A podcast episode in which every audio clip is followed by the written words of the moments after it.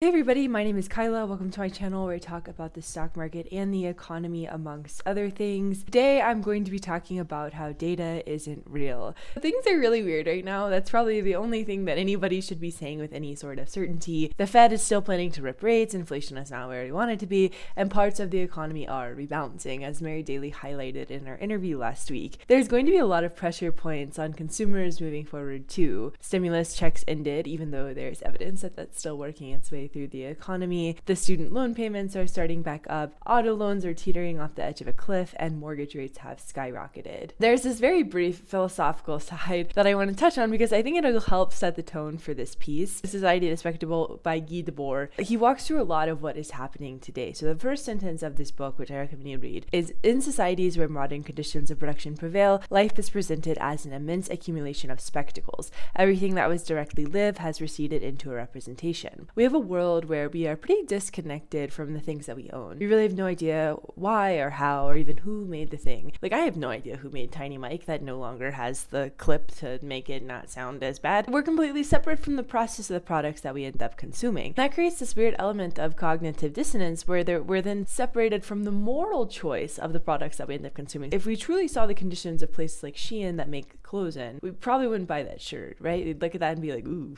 but because we are separated, both morally and emotionally alienated from the things that we exist around. We end up projecting value onto those things as social instruments, as signaling tools. As Stephen West highlights in his podcast about Guy Debord, social appearances mean more to us about something's value than substance does. The illusion matters more to us than the truth. The exchange value of an item in the marketplace matters more to us than anything to do with its use value. How things appear as an appearance is more important than how they appear in reality. A spectacle is not a collection of images, but a social relation among people mediated by images. Right now in our economy, we have a mess on our hands. The data isn't reflective of reality. Companies are fluffing out earnings. Fed is using a toolkit that maybe has not a strong connection to reality. Most of all, we beef with words without understanding the underlying concept. This gets into data and reality. There's so many questions, right? The US CPI forecasts are usually very wrong. It's very hard to forecast things. We can't really agree what's going on with GDP. And our job openings the right thing to look at to gauge the success of the labor market. Nobody really knows. We have all these data, we have all these numbers, but we still have really no idea what's going on. And that's just how it is, right? Like you can't you can't get mad. it's just how it is. Economics is an art, not a science, but there are two points here. We need data that is comprehensive and representative. Some of the numbers that we look at are neither of those. Survey data, in terms of data being comprehensive, the survey data that we have, people aren't really responding to anymore,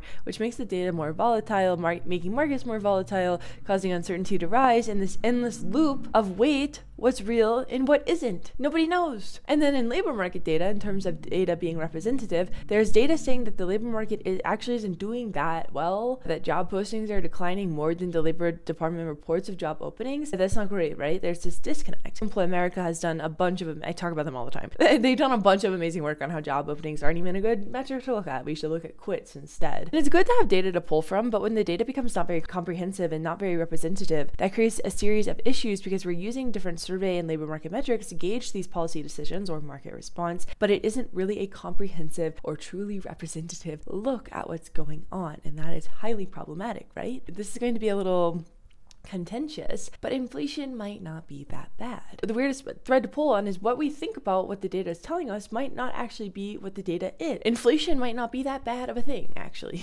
and I know it's obviously not good. Like, that is a very broad statement. The levels that we have now are completely unsustainable, but there are benefits to inflation, right? There's inflation wage gains. So, finally, because we've had inflation, there's signs that lower wage workers are finally getting an upper hand with respect to wage gains, with lower earners earning the biggest pay raises versus high earners during this time. However, and wealth disparity still rages. Top incomes in the US have surged, driven by capital gains, realization, and business profits. The income share of the top 1% now far exceeds from the previous peak of 1928. There's also corporate pricing power, because there's like all this worry about a wage price spiral and not a lot of focus on the price price spiral, right? Whereas companies are continuing to raise prices, putting more and more pressure on the consumer. We're like, hey guys, you're getting paid a little too much out here. As company, you know, Campbell Soup is charging 16% more per quarter. We're worried about wage price spirals and people are finally getting paid more, uh, at least nominally with inflation, as that forcing function for companies to be like, you know, yeah, maybe we should pay them a little bit more. And maybe not paying attention to this sleeping dragon of price price spirals,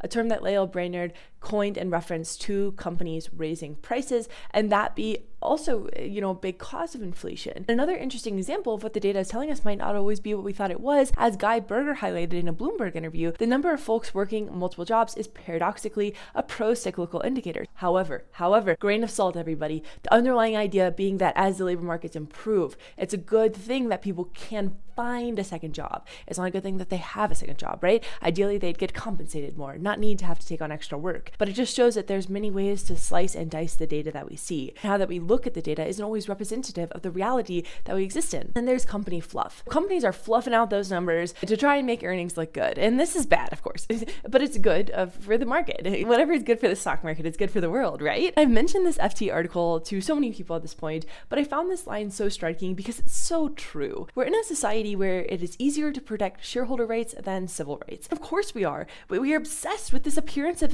appearances that Guy Debord talks about in his work. We're molding reality to whatever narrative the stock market wants it to have that day. We are short-term garbage raccoons chasing infinite effervescent dollar signs that we will never reach, right? And this is where that wage price spiral versus the price price spiral is really important. Companies are raising prices to try and manage the cost of running a company in a high inflation period, but we need to recognize that those elements are creating pressure for consumers. And of course, they have to raise prices to pay people. They're raising prices a lot. that endless chase, the reason that they're doing it is to protect margins, right? That endless chase of profitability and margin could hurt people more than the Fed's toolkit ever could. And that misaligned focus with number go up creates all these long-term problems for us. Of course, companies have always fluffed out numbers, but as this Bloomberg piece highlights, the pressure on these leadership teams is intense. If you're getting ready to release your earnings and you can move a penny around somewhere from left to right, it just might tell a better story that as long as it's legal, they'll do it. So even what companies are reporting and their stock price movement relative to that isn't really real. It's real in the sense that it's a narrative, but the long-term consequences of juicing will likely outweigh the short-term benefit. And then finally, the Fed toolkit.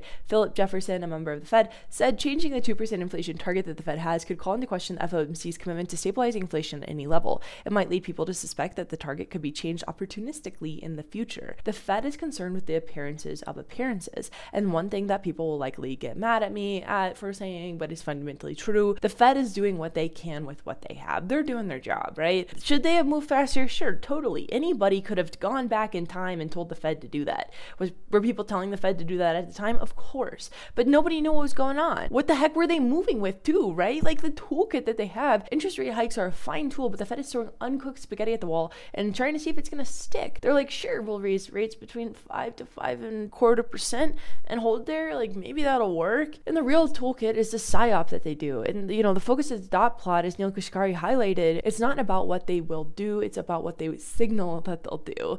And the Fed's job, and it's an important one, is to run a psychological operation on the economy to make sure that people in markets are pricing in what the Fed wants them to price in. 20% of the economy is getting beaten to a pulp by the Fed, the interest rate sensitive components like mortgages and auto loans, but the other 80% is moving and grooving, at least according to the data. So the Fed is tightening into this world that isn't really responding to it. And there's more worries that they're taking a hammer to the economic wall rather than the inflation nail. So they're saying, boom, boom, boom, uh, we're going to hit something maybe, and rather than more targeting the nail that they're, they're, they're trying to hit. Mm-hmm. The Fed is dealing with economic reality, but with a toolkit that can only do so much. I talked about it a lot. So many other people have talked about it a lot, but there has to be other policy implemented, like support for the labor market from fiscal policy to help the Fed achieve their goals. The final thread to pull on it and this like society the spectacle conversation is our fascination with words instead of concepts. So there was a poll stating that 71% of Americans think that we should spend more on assistance to the poor, but if you call it welfare, only 30% agree. Oh, we get so lost in the sauce and we just get in our own way so often. Byrne Hobart had a really good tweet about this. A great theory I heard about this in reference to something else, but was that 19th century written communication had a long lag time. So had to be very clear and had to be good at modeling somebody's mental state based on, based on their writing. Lower latency communication means that we get much less practice. And I think the line, modeling someone's mental state, is really important here because if you go back to the society of the spectacle, a big concept there is that we are so far removed from everything, from understanding how our water gets out of our faucets to how our clothes are made. If you extrapolate that, we just don't spend much time having to be empathetic to the products that we exist around, to the world that we exist around, right? Because we don't really practice those faculties that often. We're not like required to do so. We don't model somebody's mental state very often, especially in writing. And that creates this weird gap between understanding what welfare and assistance to the poor means. We can't really agree on what reality is, which is what Guy's whole piece was about. Elon Musk Uh, just as another example, is recruiting a team to build an anti woke AI. And like, if you think that's a good idea, sure. If you think it's a bad idea, sure. But if you had to ask people to define what that meant, I don't think anybody would really know